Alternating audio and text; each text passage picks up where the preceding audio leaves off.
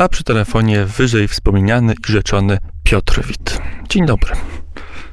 E, witam pana, witam państwa. No pyta mnie pan, panie redaktorze, jak wygląda Paryż w tych dniach. Wczoraj wieczorem dowiedzieliśmy się, że w stolicy i ośmiu innych metropoliach będzie obowiązywała godzina policyjna e, od najbliższej soboty. Na razie od godziny 21 i to przez cztery tygodnie. Ale wczoraj w południe zaświeciło słońce, wyszedłem na miasto, na ulicach mniej przechodniów, wszyscy w maskach, komunikacja miejska nieco się poprawiła. Na niewielu liniach pojawiły się nawet nowe autobusy klimatyzowane i o miękkim zawieszeniu. No, klimatyzowane w tej chwili może to mniej e, atrakcyjne. Jeżdżą najczęściej puste, zresztą poza godzinami szczytu. Pasażerowie w obawie przed zarażeniem wybierają własne samochody. Bary zamyka się na razie o godzinie 22 i restauracje. W Polsce to ograniczenie nie byłoby może odczute jako szczególna dolegliwość, ale we Francji, a zwłaszcza w Paryżu i w Marsylii, bar jest sposobem bycia. Od czasu wprowadzenia tych ograniczeń ulice pustoszeją po godzinie 22. Nieliczne teatry utrzymują jeszcze przedstawienia popołudniowe, wieczorne zieją pustką. Od najbliższej soboty wszystkie będą zamknięte. Sale koncertowe również są mocno przerzedzone. Filharmonii na 2,5 tysiąca miejsc nie wolno przyjąć więcej jak tysiąc osób. To i tak wiele. Co roku w rocznicę śmierci Chopina około 17 października mają miejsce koncerty poświęcone jego pamięci w kościele Madeleine gdzie y, niegdyś był celebrowany jego pogrzeb. I w ostatnią sobotę do tej ogromnej świątyni przyszło 30 osób. Muzyków na estradzie było więcej. E, pamięć o atakach islamistów, niedawne przypadki rzucania się z nożem na przechodniów, wszystko to nie wzmaga poczucia bezpieczeństwa. W restauracji na rogu ulicy Cruaniver w pobliżu naszego domu wieczorem tłumy młodych ludzi siedzą na tak zwanym tarasie, czyli na ulicy w ciągu dnia uprawiają telestudia w szkołach i na wyższych uczelniach i telepracę.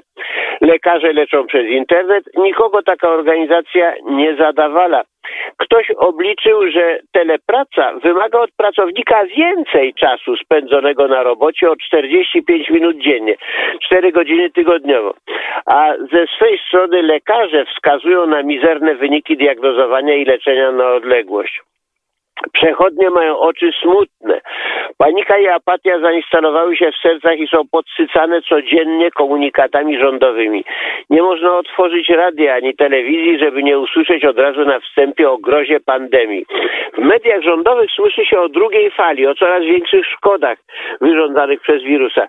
Francuzi, którzy jeszcze przed pojawieniem się zarazy bili rekordy świata w spożyciu środków nasennych i antydepresyjnych, od miesięcy zwiększyli spożycie Profesor Didier Raoult, który stał się już instytucją i biurem informacyjnym w jednej osobie, budzącym większe od innych zaufanie, niuansuje te komunikaty. Straszliwy koronawirus, który pojawił się wczesną wiosną, przebył od tego czasu kilka mutacji. Obecny, czwarty mutant jest wprawdzie groźniejszy od poprzedniego trzeciego, ale to nie ma nic wspólnego ze straszliwym pierwszym.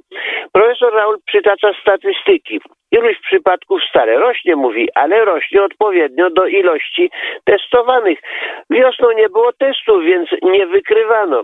Zarażeni bezobjawowi chodzili zatem wolno i zarażali. Nie tylko zresztą bezobjawowi. Ostatnio doniesiono, że konduktorzy na kolei przychodzili do pracy gorączkując i zarażali pasażerów. Wynikało to z pragmatyki ubezpieczalni. We Francji obowiązuje tak zwana karencja. Ubezpieczalnia płaci chorobowe dopiero od trzeciego dnia choroby. Pierwsze dwa dni chory pokrywa z własnej kieszeni. Mówiłem o tym na tej antenie w marcu. Przedwczoraj Radio Państwowe podało informację o służbie zdrowia, że przychodzi do szpitala chora na COVID. Co robią Francuzi w tych warunkach? No, naturalnie siedzą przed telewizorem. Według sondaży przeciętny Francuz spędza ostatnio przed telewizją 5 godzin dziennie. Nigdy turniej tenisowy Roland Garros nie miał liczniejszej widowni. W ostatnią sobotę wieczorem zatrzymał mnie na ulicy sąsiad, emerytowany jubiler, który zna cenę rzeczy rzadkich i pięknych. Nie pan powiedział, pojawiła się młoda dama, ma 19 lat, Wiem, wiem, Iga Świątek, Polka wygrała Roland Garros, ależ proszę pana, obruszył się sąsiad. Ona nie tylko wygrała turniej tenisowy, wygrała także turniej urody i co jeszcze ważniejsze, elegancji. W mediach rządowych piękna mistrzyni miała prawo tylko do serwisu minimum. Transmisja finałowego meczu na kanale państwowym, krótkie wzmianki w dziennikach, no i na tym koniec. Dużo więcej mówiono o francuskach wyeliminowanych z turnieju. Telewizowie pozosta- e, telewizowi e, pozostawałyby ostatecznie mecze piłki nożnej. Ale tutaj znowu brużdżą Chińczycy. Prawo do transmisji to jest złoty interes, a za złoty interes się płaci. W ramach kanału Telefoot prawa do transmisji wykupiła hiszpańska grupa Mediapro. Wczoraj okazało się, że od sześciu miesięcy, przepraszam, od 6 października Grupa odmawia zapłacenia 172 milionów euro, które jest winna lidze futbolu zawodowego za pokazywanie meczów pierwszoligowych. Ale to nie wszystko. Hiszpańska grupa należy do Chińczyków. Jej zadłużenie we Francji przekroczyło już miliard euro. Słowem, zaproponowano telewizom, kibicom abonament miesięczny w wysokości 25 euro 90 centimów zamiast dotychczasowych 15. Kontrakt z Ligą Piłkarską, twierdzi Liga, nie został zabity przez COVID, wbrew temu co mówią Chińczycy, ale przez ich własny model ekonomiczny. No właśnie, pandemia powoduje skutki w rozmaitych dziedzinach bardzo od siebie odległych. Francuzi pozbawieni barów i rozrywek, i teraz, kiedy nawet mecze przez telewizję stały się trudno dostępne, rzuciły się do, rzucili się do ulubionego sportu, do donosicielstwa. Minister Spraw Wewnętrznych wezwał bowiem ludność do informowania administracji o zauważonych przypadkach naruszenia za przykładem amerykańskiego zwyczaju name and shame, nazwisko i hańba. Wezwanie do denuncjacji Niejednemu się spodobało. Anonimy popłynęły rzeką. Pojawiły się także głosy protestu. Z gwałtowną Filipiką wystąpiła pisarka pani Catherine Clement, autorka znanej monografii Muzeum Czarownic. Kiedy name and shame zaczyna stosować się do osób indywidualnych, ogarnia mnie nieopanowany lęk pochodzący z lat 40., powiedziała pisarka i wyliczyła. Moi dziadkowie Żydzi zostali zadenuncjowani w kwietniu 1944 roku przez pewnego francuskiego woźnego i pewnego hodowcę kus. Georges i Sipa odbyli drogę Drancy-Auschwitz, umarli w maju tak szybko, jak tylko to możliwe, myślę w 20 minut. Moja matka, aptekarka z Paryża, była zadenuncjowana w 1944 przez sąsiednią aptekę z powodu kolaboracji z wrogiem. To było rzeczywiście prawdą. Lekarz, oficer wywiadu niemieckiego uprzedzał ją za każdym razem, kiedy miała być aresztowana przez gestapo. Po wyzwoleniu sąsiednia apteka uznała ten ratunek powtarzany 10 razy za dowód specjalnych względów. Ależ nie. Ten lekarz Zabwery był Niemcem i sprawiedliwym, z dużej litery. Podczas nakazanej e, izolacji ostatniej wiosny w Andegaweni mój brat został zadenuncjowany w liście wysłanym do merostwa, ponieważ oddalił się na kilometr za dozwoloną granicę.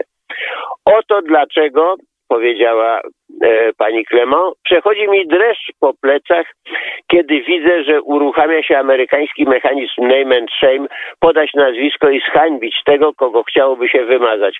Dobra intencja mnie nie pociesza, chodzi zawsze o denuncjację. I jeszcze byłam ostrożna, powiedziała na koniec. Użyłam słowa denuncjacja, ale naprawdę należy powiedzieć donosicielstwo. Nie dziękuję beze mnie. To jest właśnie, no tak mniej więcej wygląda obecnie atmosfera w Paryżu i nie jest to atmosfera mm, e, ciekawa w Warszawie, panie redaktorze, też nie jest sympatycznie. Mają nam mm, ograniczyć kupowanie alkoholu po godzinie 19. Już Polacy się szykują do odkurzania mm, starych instalacji bimbrowniczych, więc... Właśnie, to jest, to jest ciekawe. Mnie się zawsze wydawało, że e, pijaków choroby e, czy, e, że, że nie biorą, rzucają się na nich rzadziej. A tu się okazuje, że nie, że ten wirus jest tak wyjątkowy, że on atakuje nie tylko po godzinie 22, a teraz już zaczyna atakować po 21, ale szczególnie ludzi pod alkoholem. I to, i to, jest, i to jest przestroga, żeby uważać, zwłaszcza po zmroku. Redaktor Piotr Wit był jak co czwartek gościem poranka wnet. Dziękuję bardzo. Do usłyszenia. Do usłyszenia. Wybiła godzina ósma. No to co, to my się bardzo e, grzecznie, czasowo meldujemy z serwisem informacyjnym.